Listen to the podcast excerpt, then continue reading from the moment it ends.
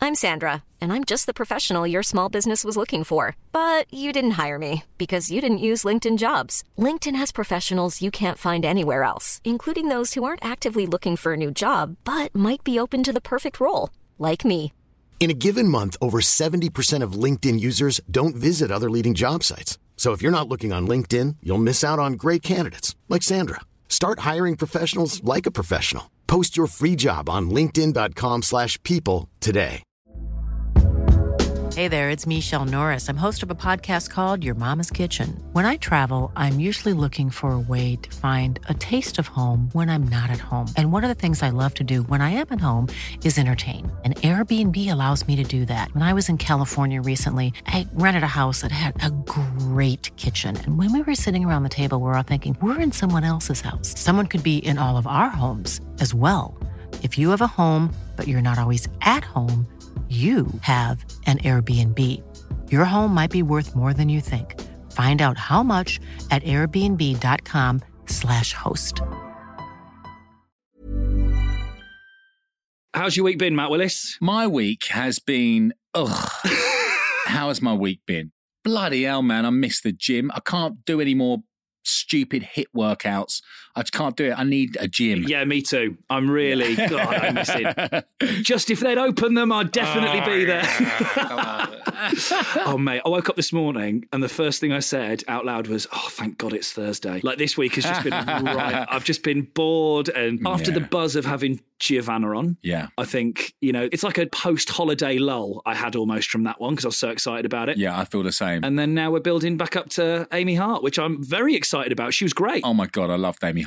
Do you know what? I didn't know that much about her. You told me about her, and I was like, all right, cool. And I checked her out, and she was absolutely fantastic. She was great, like just so honest and open, which is what we love on this, right? I love it. I, lo- I love how she's unashamedly her. That's a very good way of putting It's it. like, this is me. I love it. I'm like, fantastic. yeah, so she's got a music confession on the extended Patreon version of this podcast. Yeah. And I went, and as soon as we finished recording, I listened to that music for the rest of the day. Really? Yeah, I did. I really did. I didn't. it made me happy. It was actually quite good fun. I, I don't want to spoil anything, but this specific thing that she's talking about is something that just takes me back to a very pleasant time in my life. So do you know what? After this intro, man, yeah, yeah, yeah. I'm gonna put on one of those songs. You should share it with your children as well. I think it's something that your children may not have heard before, Yeah. and I think it would blow their minds. do you know what? You're right. Because I keep telling them how much of an amazing time I had at certain places in my youth, like Haven Holidays and Butlins and Yeah, places like yeah, that. yeah. And they're always like, can we go? It sounds brilliant. I'm like, it is brilliant. No, you can't go. Daddy doesn't go to Haven anymore. I know. Daddy and Mummy, if they turned up at Haven, people would wonder what had happened. Yeah. Imagine that. You're at Haven. You'd think you were having a fever dream, wouldn't you, if the Willises walked in? Do you know what? Busted played a gig at like a Butlins camp back in like 2003 or something. Yeah. We started our arena tour there. Basically, they pay for you to do your like um, pre production Yeah, yeah, yeah. in their arena. They've got a re- an arena in their facility with like 8,000 seats in it. Have they? Wow. And they made it like a busted weekend. So, like, you checked in, there was like busted themed in Butlins and whatever. really? I know, it was amazing. And do you know what our dressing room was? Go on. A static caravan. I was like, yes. Amazing. I was like, boys, this is it. Oh my God, that's incredible.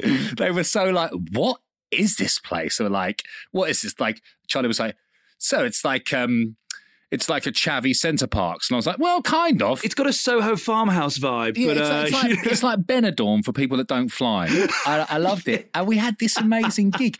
And then we finished the gig, right? And then everyone was leaving straight away to Yeah. a hotel far away, right? I stayed. I finished the gig and I made my security man stay with me. And we partied in like the main, like drinking room, you know, like whatever it was, of like the, ma- Butlins. the, the when main you hall. just played a gig there, when We you just were played like a, gig a there. god. Yeah, it was really stupid of me, really. As if if I hadn't just played a gig to 8,000 people, I wouldn't go out drinking at the place where I'd done the gig. Like, I do gigs in front of 40 people and I rock up afterwards like I've just played an arena. Like, yeah, guys, it's it's me, the guy from the stage, literally four feet away in the corner. we as a band made a rule that we would never, ever go out in Cardiff ever, ever again. Why? because we had what would can only be described as possibly the best night of our lives in Cardiff. and what happened? It's, it's a legendary night in the Busted world. We were on tour. We, it was like 2004. I mean, Busted were at the time a pretty big deal, right? yeah, yeah, yeah. And so we just played like an arena in Cardiff. And like we've been on tour for like two years, right? Every time when you finish a show, the promoter or, or whoever is the local guy there will say, okay, guys, if you want it, there's a table at this place. You know, you can go down there. And I'd obviously want to go there. Yeah, of uh, you know, and course. I'd go there. And it'd just be like, I might as well stay in the hotel bar because it's like just really wanky and like the kind of place I probably quite enjoy now. yeah, yeah. but not back then. Yeah, I was like 19, 20 years old, and I just wanted to kind of go and party with young people. And just have Obviously, fun. you don't want to go and sit in a wanky bar when you're 19. No, I just wanted to go and like let my hair down and have fun. Yeah, absolutely. So our keyboard player, Chris Banks, his brother was there, who was a student in Cardiff at the time. Yeah. And we were like, dude, where do you go? Like, where do you go? And he was like, we go to, oh my God, if only I can remember the name. Creation. That's it. Yes. Yeah, Because, well, we go to Creation on a, on a Thursday night because it's student night and it's a pound of drink, but you're not going to want to go there. I was like, that's exactly where I want to go. exactly where I want to go. Amazing. So literally, we came out the arena. We quickly got changed. We got into our our like car and we drove up to the doors. And our security guy, a guy called Barry Knight at the time, went up to the front door and went, "Guys, um, I've got busted in the car. Can they come in?" And they were like, "Uh." And they radioed in and they got us this like area, basically, which was like at the top of like the stairs overlooking the dance floor, which wasn't an area. They just kind of put like some tables across it to separate it and we went in there, right? And then the DJ, literally over the mic, as soon as we were walking up the stairs, because we were walking up the stairs trying to be discreet, yeah. as soon as he walked up the stairs, went, Ladies and gentlemen, Busted are in the house, played the every thousand, right? The place went fucking mad. and then suddenly we got to kind of the top of the stairs, just got into the area as we saw this swarm of people running up the stairs. Like literally, there was like hundreds of people running towards us. Oh my god. It ended up being quite the area in there Oh my god, amazing. it was just one of those nights that just was so much fun. Like like someone that was in there literally jumped off the banister overlooking the crowd into the crowd Yeah. from like way high up. Yeah. And I was like, I'm gonna do that.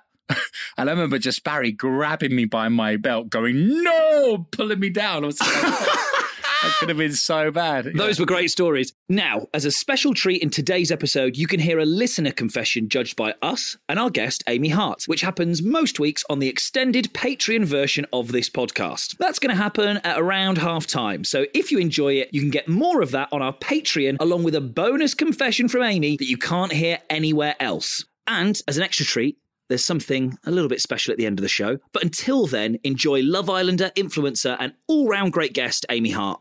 This is when no one's watching. The podcast where celebrities confess their guilty pleasures, and then we decide whether they're good bad Crack on and stop feeling embarrassed about it. or bad bad. Go straight to bed, no tea, and think about what you've done. You might be asking why they tell us these things, and it's basically because we are guilty pleasures, aren't we? I'm Matt Richardson, uh, Heat Magazine's Weird Crush of the Year. And I'm Matt Willis from Busted. Yeah, I know, yeah. Very excited about our guest this week, Matt. I'm going to give you a bit of context about this guest. We've become friends, but I basically forced my friendship on our next guest. I know the feeling. Uh, I'm quite, yeah, I'm quite an intense person. You know, you may know her from Love Island. Uh, we did a show called Hey Tracy together on ITV2, which was an experience. And I was like, you know what? I like the cut of your jib. So I forced my friendship on her, and now Amy Hart is on the podcast. Hello. Hello. I see. I still maintain that I forced my friendship on you. But also, we both like planes, so I think we were sort of quite mutually excited. Are you another plane nerd? I'm not a plain nerd. I just worked on them for eight and a half years. Oh right. So I've got the skills to pay the bills when it comes to being Matt's friend. Uh. Absolutely. In that, if he's got a question, I've normally got the answer, Mm. Right, okay. but not through wanting to know the answer, just through like having to know the answer. Yeah, yeah, yeah. So you can actually tell him the truth Yeah. about stuff, and you go, "Well, when what you think you're getting, what you're actually getting is." Yeah. Absolutely. Poor Amy has had many times me going, um, so on the uh, 777-200s that BA fly out of Gatwick, and she's like, oh yeah, go on, I'll answer this one as well. Very patient friend, I'd say. What did you do on the airplane, Amy? Well, I was an air hostess for like six years, and then for two and a half years, I was a cab manager. So I was in charge of the whole aircraft. Wow. So like 300 passengers, the flight crew, like 10 crew. So it's so funny that Matt loves planes so much, whereas I used to get on and be like, this disgusting aircraft. None of them work. And like you'd get you'd get like the registration number in the briefing room and you'd be like, brilliant, great, great. I know the IFE system on this one. Great. Can't wait to like, apologize to 300 people, to all this. So I have like less fondness for the 777-200. Oh, fair enough. Thank you so much for coming on the podcast. Now, how do you feel about confessing these things? Are they things you've talked about before? Um, yes, I feel like I'm in a safe space though. Yes, because you are. When I normally bring these things up, people think I'm really weird, and people are like, "Okay, cool." So I feel like I'm in a safe space where I can talk about these things. Yeah, you are. You, you are in a safe space. Obviously, we will judge them if they're, you know, good, Yeah. bad, or bad, bad. But look, we've had a lot of grim stuff on here. I Yeah. think you're going to be safe. I can honestly say whatever you're going to say won't be the worst we've had. so Matt texted me and said, "We do this podcast. Should I come on?" I was like, "Yeah, lovely." So then I went and listened to them all. Amazing. so I know them all, and and you're still here. I'm still here. Amazing. Well, you know what? Let's kick off. Can we have your first confession, please? So, my first confession is I am like probably unhealthily obsessed with Jill and Joe Biden. When the election was on, I stayed up all night watching it and I was thinking, oh, bless Joe Biden. He's so old. He's waited his whole life to do this. And I love an underdog. And then obviously he ended up winning. So then I spent my November lockdown listening to every podcast him or Jill have ever done.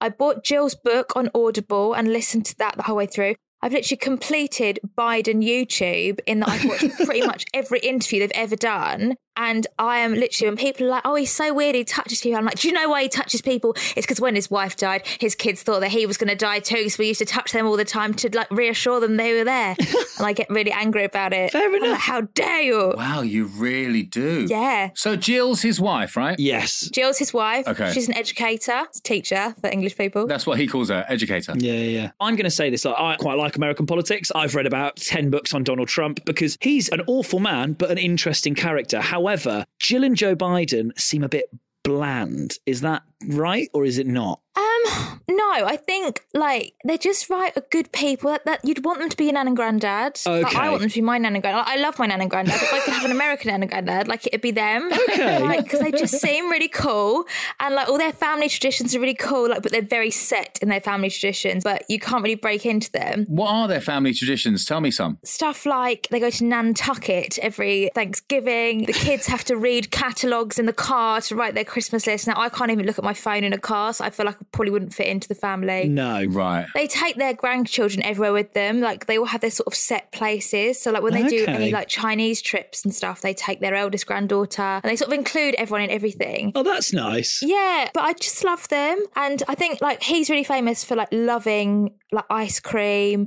and they just they just seem like a really normal family and I love that. But you say about like Trump and stuff. I was watching CNN and they said to the person about how Donald Trump is a narcissist. And this woman said, "Yes, he is, but so is Obama and so is Joe Biden and so is Bill Clinton and so is George Bush." To think that you are good enough to hold the most powerful position in the world, you have to be a narcissist. Yeah, I agree with that. Absolutely. That's true, right? Yeah. It's a fucking dumb job if you think about it. Yeah. Like one guy, one person has that job. That's a crazy job. Who wants that job? But also, running for election, you put yourself forward, you're going, I'm going to run to be president. And you think, why? Why are you? Why are you? Actually, it's a good point because you think, why are you? Why should companies and people give you millions of dollars to be president? Yeah. It is crazy. I listened to Jill's book and it was written before he decided to run this time. Okay. And it was when he decided not to run last time. And she was talking about how like they'd accepted the fact they were never going to be president and first lady and how upset Joe was that he was never going to be president, but like he'd decided that, you know what, what was best for their family is that he didn't go for it. So then obviously I was listening to it once he'd been declared president elect. And I was like, oh my God, guys, you don't even know that you are president. Getting really emotional. I- you know, I, quite, I think he's quite like, like, obviously, like you say, he is old. Yeah. He's the oldest person. to How old ev- is he? 78. 78? Yeah. He's 78 years yeah, old yeah. and he has a job, let alone the fucking biggest job in the world. Yeah. Like, who's fucking employing 78 year old men in any other job? I don't know. Yeah. Like, you can't get a job in Tesco if you're 78. Yet you can fucking be the president of a fucking. You got fucking nuclear codes. Yeah. What? Yeah. That's crazy. My granddad can't even use the remote control, and you give him a fucking nuclear button. I mean, I still think it was weird that they let Donald Trump have the nuclear codes going on that plane to leave. Can you imagine if it just been like, do you know what? Take this. yeah, it's it's a funny, it's a weird one because Donald Trump was the oldest before that. He's what seventy four or something. Yeah. Oh, was he right? Yeah, he's a bit old. Like, and like he seems very nice, Joe Biden, but you know he is quite gaff prone because of his age. Yeah. Like even recently, he fell up the stairs of Air Force One, and Yeah. everyone on the right in America's going, "Oh, he's not fit to be president." Rah rah rah. But yeah, he seems like quite a nice, charming guy. Yeah, he's like a granddad. That's the thing. Like my granddad flirts with the waitresses in restaurants and stuff, and I think like they they are like the American Pam and Mick from Gavin and Stacey. is how I how I see them. It's just the way he used to have a stutter. That's the other thing. I go to people when they slag him off for like like stuttering and stuff. I'm like, it's because he actually had a stutter, and now you are a bully, and that's really hard. like I've suddenly become like the president of the Biden fan club in the UK branch. What I love is that he has the entire Secret Service to protect him, but like you're doing your bit as well. yeah, Yeah. you are. I love that you're on this little PR campaign for the Bidens and go, actually, Always. you don't understand. actually, you're actually really out of order. They're just a really nice family, and I want them to be my nan and granddad. so he was the right man for the job, in your opinion, right? Oh, 100%. Because I also think, as well, people like Donald Trump, like he obviously is like a billionaire or was, who knows if he is, I don't know, but allegedly a billionaire. Like, how what does he know about the average working American? Joe Biden and his wife lived on a normal wage for many, many years. Try- Like, when their son was dying of cancer, they couldn't afford the medical bills, and President Obama was going to pay the medical bills. But then Hunter, slightly dodgy son, managed to get the money. Don't know where from. Hunter's the rogue, isn't he, in the family? Yeah. I, I don't imagine you're such a fan of Hunter because he's the one that caused all the problems, you know, with this. Is he the one that Donald Trump called out? yeah, he Yeah. kind of Yeah. lives in LA. He's like got he's a, he's got a kid that he doesn't see much of. He's been in and out of rehab. Like he's if you're running for public life, like there's a lot of fodder with Hunter Biden. Yeah, Right. because the one that I found out that wasn't on any YouTube videos or any podcasts, shockingly, was he dated his dead brother's wife What? after the brother had died. What the fuck? You know what happens with like the best friend and like the widowed or widower spouse? Always happens, doesn't it? Always happens. It's like the arm goes round, Yeah. the head goes up, and then they go in for the kiss. Happened with his with his sister in law. Oh my fucking god. Do you have anyone like this that you're obsessed with, Matt? Like a specific that you want to read everything about and know everything about a person? I mean, I've been through periods of lots of different people, you know, but not to this extent. This seems quite full on. Yeah. For instance, it feels like you could go a mastermind for Joe Biden. about the Bidens. Yeah. Yeah. Well, about 15 years ago, so I was probably what, like 13? Yeah. One of my friend's dads called me a fountain of Diana based knowledge because before Oh, the Bidens, before Jane McDonald, before it was Princess Diana. I mean, wait, wait, wait, wait. So when Princess Diana to Jane, Jane McDonald, McDonald. to the Oh, Bidens. probably with a segue to the Nolans as well. Oh my! And look, I mean, it's fucking brilliant. that's oh, I love that. Like, do you think like somewhere like Jane McDonald to a lot of people is just like the Bidens and Diana, but like what what a, what an eclectic mix. yeah, I'd probably rename this confession Jill and Joe Biden potentially, but also I think the broader umbrella that comes under is me being an unofficial biographer for many random famous people and just being like the most curious person. As soon as I find something I want to know about, I have to know all of it. really, right. And people say like, "Oh, I've dipped in and out of that TV series, or I've missed a few episodes of that podcast, or whatever." Like, that's not me. You're all or nothing. You are all in. yeah, Yeah, I think, look, I'm very similar to this. So as soon as I like something, I have to consume so much about it that I almost ruin it. Right, Yeah. okay. So, like, if I kind of click into a band that I really like, I'm like, right, I need to know when you were founded, where you're all born, when you're birthed. Like, Yeah. I, when I was younger with that with bands. But even now, if I'm enjoying a movie, I can't not go and read everything I I can find about it or listen to every podcast Yeah. about the making of that movie. Like, if I really like it, I, I need to know everything about it. I'm very similar to this. I totally, totally get this. yeah. Right. How do you feel about this, Matt? Well, I'm not really like that. I'm quite happy to go, ah, that's cool, you know, and kind of move on. Because you're not committed to anything. I'm not co- exactly, Amy. I'm not. I'm not. I'm not. I'm too blasé. Um, you know, but like there was a period in my life, like for instance, like Tom DeLong from Blink One Eight Two. I knew fucking everything about that man. Ah. Yeah. you know. So there's been periods in my life, same as Billy Joe from Green Day. I found out everything I possibly He could. was 49 in February. Was he really? Yeah, he was 49 in February. There you go. That's Little- crazy, isn't it? Yeah. Yeah, see, I should have known that. But, you know, so I have had periods of my life like that. But I think now I'm just like, um, Meh. Oh, you're just too apathetic. See, I think as well, like I love an anecdote, and because I have this crazy, I've inherited it from my dad, my memory. So my dad will say things like, "Oh yeah, that was the 28th of April, 1978, because it was a Tuesday, because Brighton had lost two-one to Millwall on the Monday." Oh right. Wow. and I've like inherited that less about sort of dates and stuff, but more about just information. So I've always got an anecdote. So there's never an awkward silence because I'm like, did you Amazing. know that Princess Diana looked out over the mall, all the people queuing for her wedding, and was like, I'm not sure I actually want to do this. And her sister was like, it's too late. Your face is on all the tea towels. True story. Is that what her sister said? Your face is on the tea towels now. Ah. Absolutely brilliant. That's so funny. Look, I'm going to say with this, I'm totally into this. I love knowing everything about stuff and I like being a fountain of useless information. Yeah. So I think this is good, bad. What about you, Matt? I love it. I wish I was a bit more like it. I just can't be asked. Like, for instance, when we're watching something, my wife will be on Wikipedia reading about the person we're Yeah. watching about. Like, whilst we're doing it, I'm like, what are you doing? You know, I find that very distracting. But I do enjoy then the knowledge that comes with that. Yes, I think this is good, bad. I like it. Oh, good. Hi, thank you. There we go. Good start. Yeah. We've started well.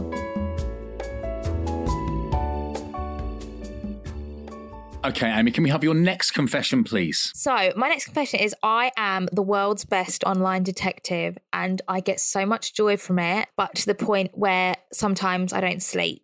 For example, the other day, someone made a fake account from the theatre industry to send me a message to tell me that I was out of order because I haven't worked for anything I've got, yada, yada, yada. But because I argued with them for two hours because I'd been drunk when they messaged me, they left loads of tiny little bits of information slip. Yeah. So then the next night, when I was sober, I stayed up till three o'clock in the morning, getting the list of who it possibly could be, narrowing it down, narrowing it down, narrowing, and I worked out who it is. And I can't do anything with that information. And I didn't sleep for a whole night, but now I know. And my absolute favourite story is I used to work with a girl who had a dating blog. Yeah. And she put a blog up and she put it up live at 8.30 in the morning and i just landed for a long haul and i was in my car and i went on my phone and she'd posted it so i read it and in it she talked about the fact that she'd slept with a first officer and she put but i'm not gonna say who the first officer was at 8.37 i text her the name of the first officer because she sort of hinted as to what trip it was so i went back through her facebook to find the pictures of this trip and work out who it was and she was like how have you done that She- she's still to this day if she needs anything she texts me and she's like i need you to find this out um, Oh but my i think God, it's just i'm amazing. petty and nosy mixed into one Yeah. yeah. Again, like all these Okay. confessions, I feel like it's an umbrella of just an awful character trait that I have. That You're just super nosy, basically. yeah. and I don't like anyone being like, no, I'm not going to tell you. I'm like, yeah, you don't tell me, but I'm going to find Yeah. out. you don't have to tell me. Look, don't tell me. I like the challenge. It's like once we were at Vegas airport, my friend had met this guy in Vegas and she was going to marry him. And she'd met this guy and he was the love of her life. We were delayed five hours at Vegas airport. And during that five hours, I was, we, he said he didn't have social media. And I was like, no, that's a lie. He's definitely found it. He had social media Married. and also a fiance. Yeah. Yeah. Anyone that says they don't have social media is a scumbag. Yeah, I think that is probably true, isn't it? Hiring for your small business? If you're not looking for professionals on LinkedIn, you're looking in the wrong place. That's like looking for your car keys in a fish tank. LinkedIn helps you hire professionals you can't find anywhere else, even those who aren't actively searching for a new job but might be open to the perfect role. In a given month, over 70% of LinkedIn users don't even visit other leading job sites. So start looking in the right place. With LinkedIn, you can hire professionals like a professional. Post your free job on linkedin.com/people slash people today. How would you like to look five years younger? In a clinical study, people that had volume added with Juvederm Voluma XC in the cheeks perceived themselves as looking five years younger at six months after treatment. Look younger, feel like you. Add volume for lift and contour in the cheeks with Juvederm Voluma XC. Reverse signs of aging by adding volume to smooth laugh lines with Juvederm Volure XC. For important safety information and to find a licensed specialist, visit juvederm.com. That's J U V E D E R M.com. Not for people with severe allergic reactions, allergies to lidocaine, or the proteins used in Juvederm. Common side effects include injection site redness, swelling, pain, tenderness, firmness, lumps, bumps, bruising, discoloration, or itching. There's a risk of unintentional injection into a blood vessel, which can cause vision abnormalities, blindness, stroke, temporary scabs, or scarring. Talk to a licensed specialist to find out if it's right for you. Hey there, it's Michelle Norris. I'm host of a podcast called Your Mama's Kitchen. When I travel, I'm usually looking for a way to find a taste of home when I'm not at home. And one of the things I love to do when I am at home is entertain. And Airbnb allows me to do that. When I was in California recently, I rented a house that had a great kitchen. And when we were sitting around the table, we're all thinking, we're in someone else's house. Someone could be in all of our homes as well. If you have a home, but you're not always at home, you have an Airbnb. Your home might be worth more than you think. Find out how much at airbnb.com/slash host. Yeah. Yeah. I'm now just going to come to you whenever I've got a question about anything. Oh, yeah. You should become like a private investigator. Yeah, literally. I think that's maybe your calling. I couldn't do the stuff like where they go through the rubbish bin and stuff though. No. Well, you'd have someone else for that. yeah, yeah, yeah. You'd Yeah. employ someone for that. Mike Rinder, who he had a private investigator set on him after he spoke out against Scientology. So what he used to do was he used to write fake notes about people within the organisation that he hated, saying that they'd called him about leaving, and then he'd wrap it up in his dog poo and then put it in the rubbish so that the person that came to look for the rubbish had to like scrape dog shit off of this note Ah! and then the person who was written down would have like an auditing session Oh my to god! be like, so why, why have you amazing. called Mike Rinder? Why have you called Mike Rinder when they hadn't? Oh, brilliant. I love this. Do you ever do things online where I will quite often like I'll see that someone's say someone's been like slightly problematic, said something weird, and everyone's like starting to drag up all of this stuff they've done in the past. Like for example, at the moment there's a guy who had shrimps in his cinnamon toast crunch, and everyone's like, "Well, there's this from 20 years ago that he did that was really bad." And like I am always in awe about how people can piece all of that together from someone's life, and I will go on say Twitter and I'll go, "Okay, so they're talking to that person," and try and find Yeah. where they found it from. I think it's amazing that people. It's a bit like, do you know the documentary Don't Fuck with Cats? You'd have been amazing on that. Yeah. Because you could have found out anything about that bloke. Oh my god, I loved it. But so like the other night when I was trying to find out who the fake account was, the person who I thought it was, I was going on Twitter and then like typing in their Twitter handle into the search bar and then certain phrases that they'd used in the messages and searching to see if they'd used them in tweets. What, like before. slightly unusual phrases? Yeah. Oh my god, brilliant. That's genius. That's fucking amazing.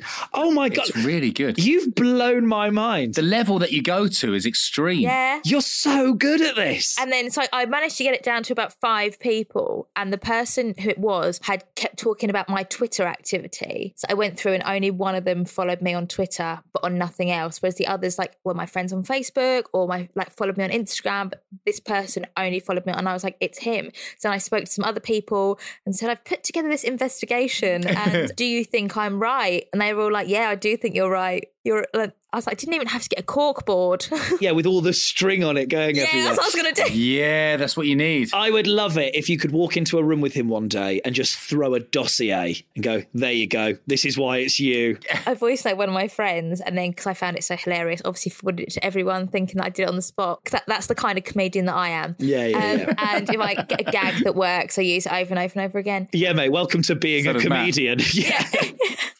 I was like, one day I'm going to walk in. Let's say his name is Joe. It's not. Let's pretend it's Joe Biden. Um, and I, wa- I said, one day I'm going to walk into a room and he's going to be there. I'll say, Joe, we finally meet in person. Not on Instagram. From a fake, yeah. Actually, no. I need to make it more snappy. Actually, don't I? Like, it's drawn out. but I like it. I love this. I'm sort of slightly in awe of this a little bit. This is an amazing quality. I think, like you say, it doesn't often, eh, like, what can you do with the information? But irrelevant. You've got peace of mind, and that is Yeah. priceless. And for me, with the like the fake Instagram account one, I suspected a couple of different people, and a couple of them upset me because I know them. So now I know who it is. Like it's peace of mind. So I'm Yeah, like, yeah, yeah, actually, exactly. It's not these people that I do actually like. Maybe there's a way you can kind of like combine being a public personality and an influencer and uh, all those various things and being a private investigator and like really monetize this in the best way possible. Yeah. And I would be very excited to see that. I think this is good bad. I think it's fantastic. Like, I want you to solve a few things for me. as soon as I get them, I'm going to forward them to you. Okay. And just to see how you come around to it. I think it's good bad. You know what? Actually, I had to change my phone number last year because I was getting all these random calls from people and like texts from people that I didn't know. Rather than change my phone number, I should have just gone, I'm having these. Can you work out why? Yeah. Next time, there we go.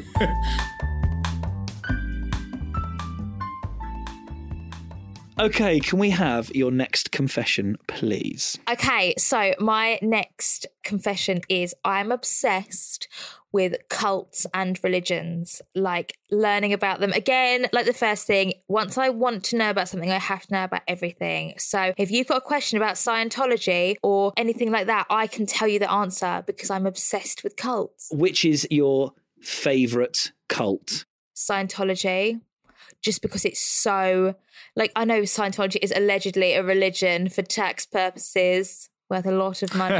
But it isn't. It's not a religion at all. It's a business. So a lot of the other religions, I understand that they are doing it because it's to do with God, like especially America's big God-fearing country and stuff. However, Scientology is about there's a spaceship going to eternity and like the higher up the levels you are, i.e. the more money you spend, then the better seat you get on the spaceship. Is that actually what it is? yeah. But do these people actually believe that? you know, like a multi-level marketing company where like a lot of the newer ones they don't actually have products it's just uh, like it's like it's launching soon get your team together recruit all these people and you're like what we what we actually selling do you know but we're just Yeah, yeah, yeah. doing this like they do believe it and they're really scared and it's brainwashing like that, that's what it is it's brainwashing and they get like young people in because young people are treated there, there's no age because you have like an eternal life that your time on earth is so small Right. they're like, you know, yeah, all right, that's your mum now, but in your next life, they could be your cleaner. So they don't encourage like maternal or paternal or sibling bonds because they're like,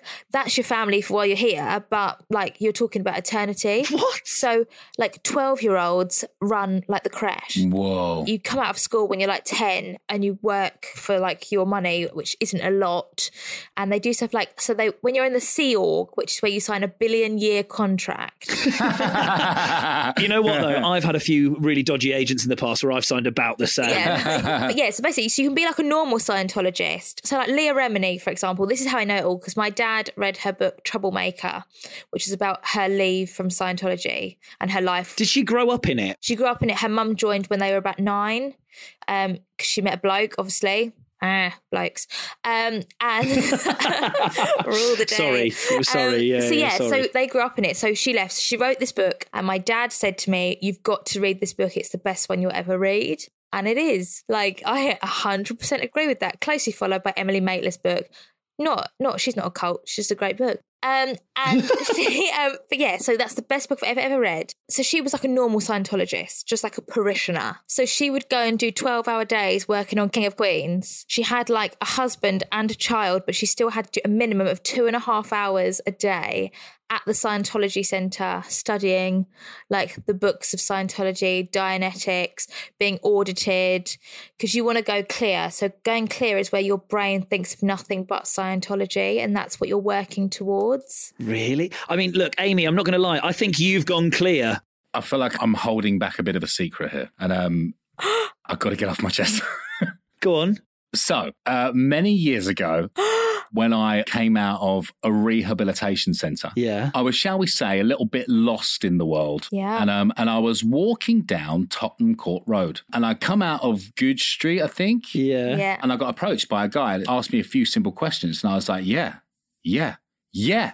He goes, "Do you want to just come with me?" I got like a little thing, um, and I, and I was in some front of some shop, and I was like, "I was like, yeah, I'll come in." You know, and I walked in there, and I held these metal things Yeah. and he tested me. And I suddenly realized I was in somewhere called the Church of Scientology. And I was like, what the fuck is this? You know, I didn't know anything about it. And I answered some questions, and a little dial moved when I answered the questions. And I was like, wow, what's this?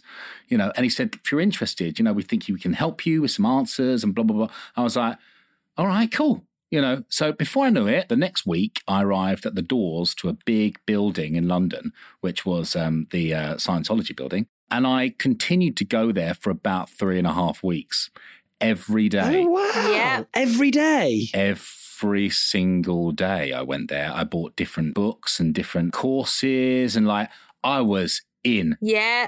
They get you the 25 quid, 70 quid, and then it goes yeah, up. yeah, seven- 70 pound. And then the next one was 200 pounds. And it was like, It's a sheet. then the next one that I didn't get to was much more expensive. But then after a few weeks, I was like, this is fucking bollocks. Yeah. there's, there's no actual thing. it's what the just. fu- what- so what's this based on? Yeah. I was like, well, There's always yeah. something I was like- else, isn't there? There's always like, oh, you need the next. I thought it thing. was like fucking Tony Robbins shit. Like Yeah. I was gonna like fucking come out of it like, cool, you just need to believe in yourself more or something. I was like, oh no, I just need to buy some more shit. Yeah. And then I get some more shit. Yeah, yeah, and then yeah. I had to buy something else because I'm not ready until I get this one. But I've got I was like, what the fuck? And then um and then I had a big row with the guy because um, because um he uh, What? like literally dude. This is the greatest fucking story you've ever told. So yeah, so about three and a half weeks I was there, and then everywhere in the building were these big posters and signs about psychology, right, and how it's like the fucking devil's work, Yeah, yeah, Yeah. yeah. like, and I was like, I've just been in multiple rehab centers talking to psychologists who pretty much saved my life, Yeah, yeah, yeah. you know. So I had all these arguments, and in fact, they don't want to prescribe me anything; they want to get me off of drugs. Yeah. they've they've done the opposite to what you're telling me they do. You know, well, it's actually. What you'll find, Matt, is that the longer you're with them, the sooner they'll start to prescribe you medication. That's how they get you locked into them for life. Yeah. I was like, that's exactly what you're fucking doing. Yeah. It was such a weird process. And it took me a little while to dawn on it and to go, wait a sec. What the fuck is this? you know, and then I thought about it more and I was like, oh, right, because in every kind of weird cult or religion or something weird, they're super, super against the one thing that can prove it's bollocks. Yes, You know, yeah, yeah. and to prove Scientology is bollocks is psychology because you know, like, proves that Yeah. all their fucking techniques are complete fucking unscientific bullshit. Yeah. So it was, um, yeah, I found it fascinating. How interesting that you spent like three weeks as a Scientologist. Yeah, yeah, fully, fully invested, Matt. Did you know there are 40 million Scientologists around the world, and Matt, you are one of them because they count every single person who's bought a book, who's done a course. I did two courses. Yeah, you- well, you're definitely one then. Yeah. They say, like, you know, we have 40 million members around the world. There's not. There's like 20,000 practicing Scientologists, but 40 million people. And there are loads of idiots like me who got fucking hoodwinked by some Who guy just kind of wandered in. with a fucking fairground trick. yeah, yeah.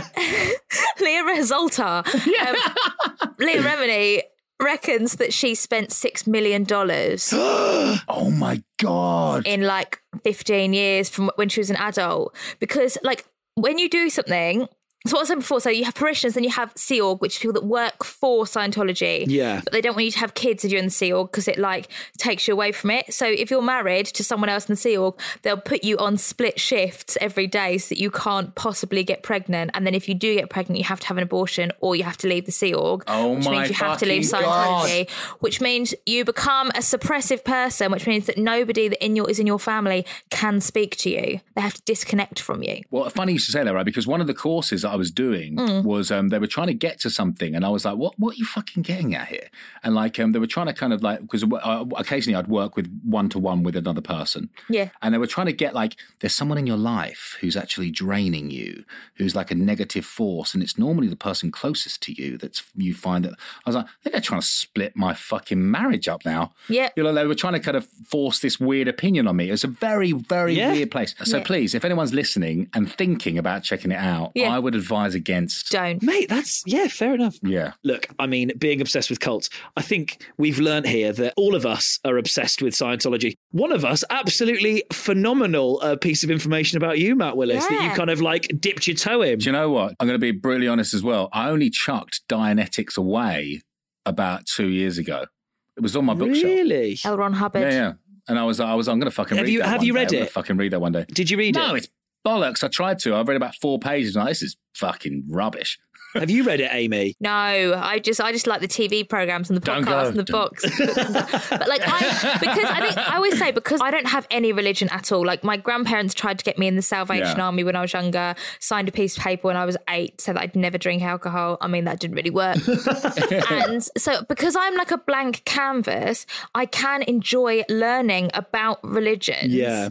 and not Yeah, and not same be here, yeah. affected. Whereas like I suppose if you are like like a really into one religion, you can't really learn about the other ones because they sort of contradict what you believe. Whereas because I'm a blank canvas, Yeah, completely. I can Yeah, learn yeah, yeah. about all of them. But I need to start like um like sort of sort of rational like I don't know, explaining myself better. Because for example, the other um, a couple of weeks ago, Curtis from Love Island texted me, and I texted him back, and I said, "Oh yeah, um, I was up really late last night because I was doing a podcast about Scientology." And he texts back, "I didn't know you were a Scientologist." I was like, "I'm not, I'm not, I'm not, I'm no, not." no, no, and then when when the other podcast I did put a TikTok up about the fact that I'd been on to talk about Scientology, there was like 50 comments on there. I didn't know Amy Hart was a Scientologist. I'm like, I'm not, I'm not, Oh I'm my not. God, you're one of the Please, members Uh, no, now as stop, well. stop, You're one of the exactly. 40 million. Look, I love that this is divulged into a conversation about cults. know. Like it's so. What I like about this Yeah, podcast man. often is we get to talk about things that we would never have talked about before. Yeah. I'm fascinated by things like Scientology, by cults, by anything like that. In our house, we don't have any religion, but Sam is doing a degree in religion at the moment and part time, just because like it's so interesting. Oh my God, I'm uh, jealous. doing it all. Yeah, fuck, that is so Yeah, interesting. yeah. So isn't she's it? like at the moment, like it's all about you know the Hare Krishna, uh, that kind of side of Hinduism and all that. And she tells me about it,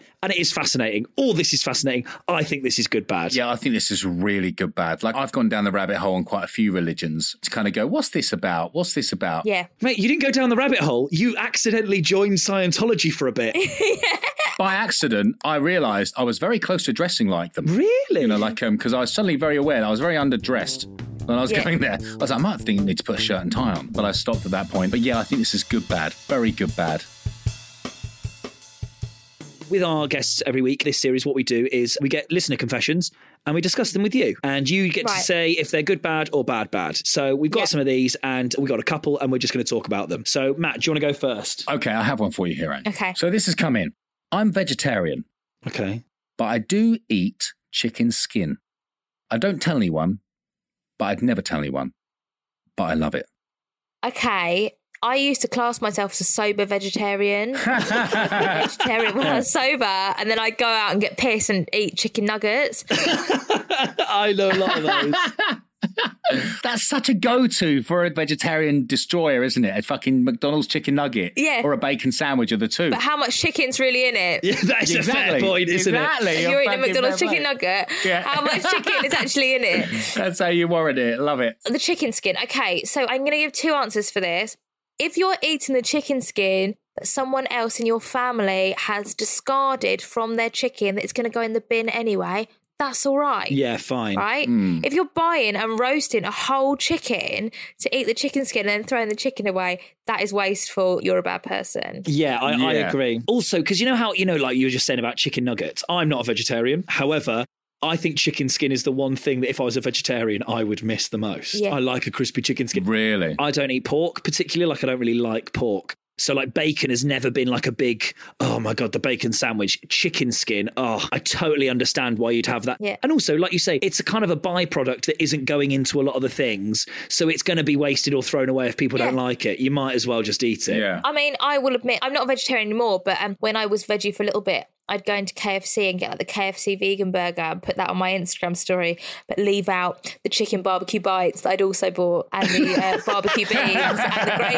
They're all definitely not vegetarian. You- look I, like- so basically you get this it's like public facing being vegetarian Yeah. It is definitely. a PR vegetarian. oh, it's like even when like you did veganuary, my Sam did veganuary, and she was like, Yeah. "Oh yeah, I'm doing veganuary." I was like, "Every bit of fucking meat I ate, she had a bit of though." Really? Right. Yeah. Yeah. there we go. You know, but on Instagram, she's like, "Oh my god, look at these ready meals; they're so great." And I was like, "You're having a fucking burger. You've had half my burger. Who needs meat when you've got these aubergine ready meals? You." It's always when someone's drunk as well that they buckle from the vegetarianism. Oh, yeah, Like my brother was a vegetarian when I was a kid. Like him, so he suddenly declared it one Sunday, and he wasn't going to eat the roast dinner, and we had to buy him this fucking horrible nut roast every week. It was horrendous. But then one day he came down after being out completely fucking smashed, and walked downstairs, and there was bacon being cooked, and he bailed. But after like seven years, Really? seven years. Wow. I did it for a month. My mate dared me because I'm a big meat eater, and he was like, "You can fucking do it for a week."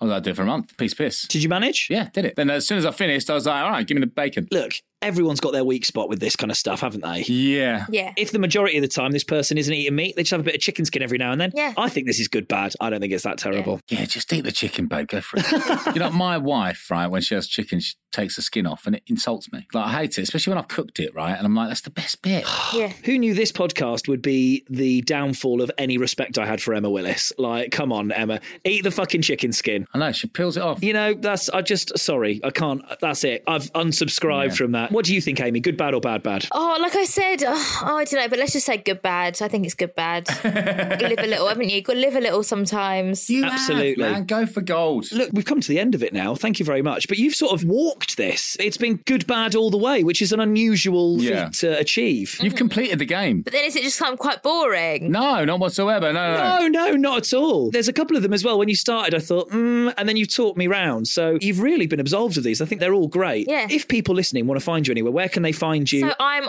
Amy Hart XO on Instagram, Amy Hart 1707 on Twitter. But yeah, I'm on YouTube as well. But yeah, just come find me. Come join in the weirdness. Like literally, I'm not really anything. I'm not a beauty one. I'm not a fashion one. I'm just a weird one. Love it. Worth a follow, absolutely. Amy, thank you. That was wicked. Mate, thank you so much. That was such a pleasure. Thank you. Thank you for having me. so there we go. That was Amy Hart. Yes, Amy Hart. You admitted to something quite major in that podcast, I did, yeah. in your Scientology flirtation, shall we call it? I dipped my wick, shall we say.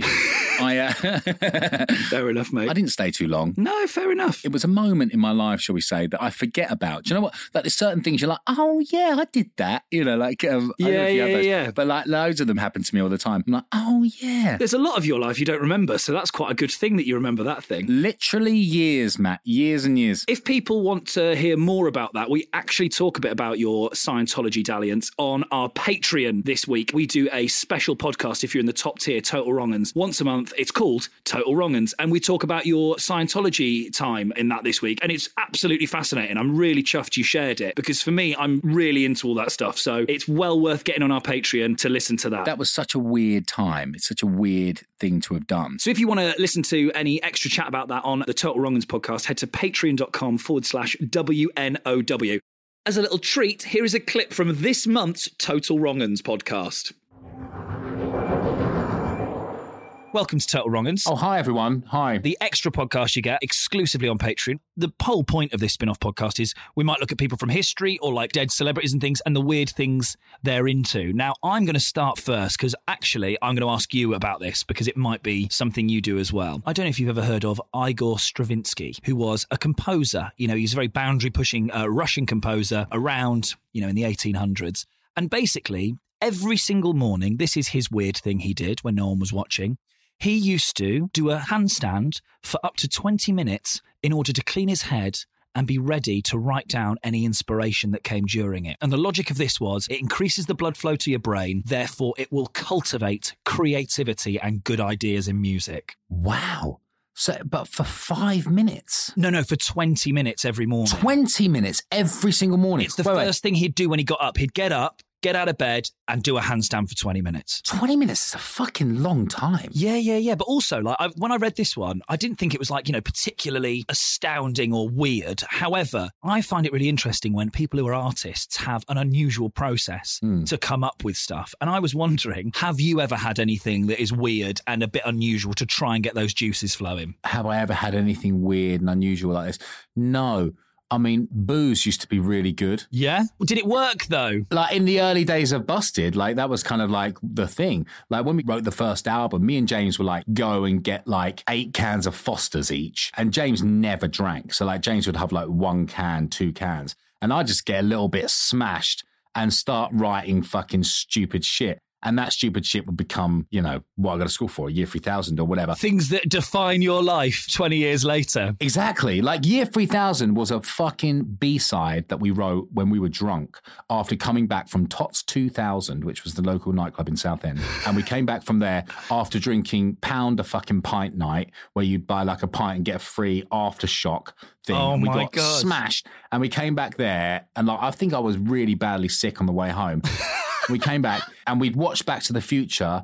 and we were watching it and we are like, uh, and James's neighbor was called Peter, you know, and it's just kind of like one day when I came out, you know, it's just like it was like drunken stupidity. And the next day we were singing it again. We we're like, oh, that's quite good, you know. So we finished it off, and then, um, you know, never in a million years did I think it would ever get used, let alone become the defining song of Busted. My only thing that will be left behind from my life. I don't think it's a bad legacy, mate. If you could, it's not. But it's it fucking... was so fuck. It was when we were fucking pissed after drinking fucking too much aftershock. But then, um, I, I, have we got any of those? No, not really. You know, I've wrote with some people who have very weird ways of writing lyrics. Like I find lyric writing really interesting because people yeah. always have their own little styles and ways of doing it. Right. You know, normally we kind of start going la la la la. la it's a feeling, a feeling, a feeling. You know, yeah. Uh, like you start singing something and something sounds good, and then you write it around that, or you've got a concept already, an idea that you kind of base it around. Yeah, people have really fucking funny ways of doing that. Do they? Yeah, but not standing on your head for twenty minutes. That's a new one for me. Okay, there you go. That was a clip from Total Wronguns, which is our special spin off podcast available only on Patreon. If you like the sound of that, go and check it out. In the meantime, keep listening to this and like, subscribe, tell your friends, and we'll see you next week. Peace out. Hey, it's Danny Pellegrino from Everything Iconic. Ready to upgrade your style game without blowing your budget? Check out Quince. They've got all the good stuff shirts and polos, activewear, and fine leather goods all at 50 to 80% less than other high-end brands. And the best part? They're all about safe, ethical, and responsible manufacturing. Get that luxury vibe without the luxury price tag. Hit up quince.com slash upgrade for free shipping and 365-day returns on your next order. That's quince.com slash upgrade.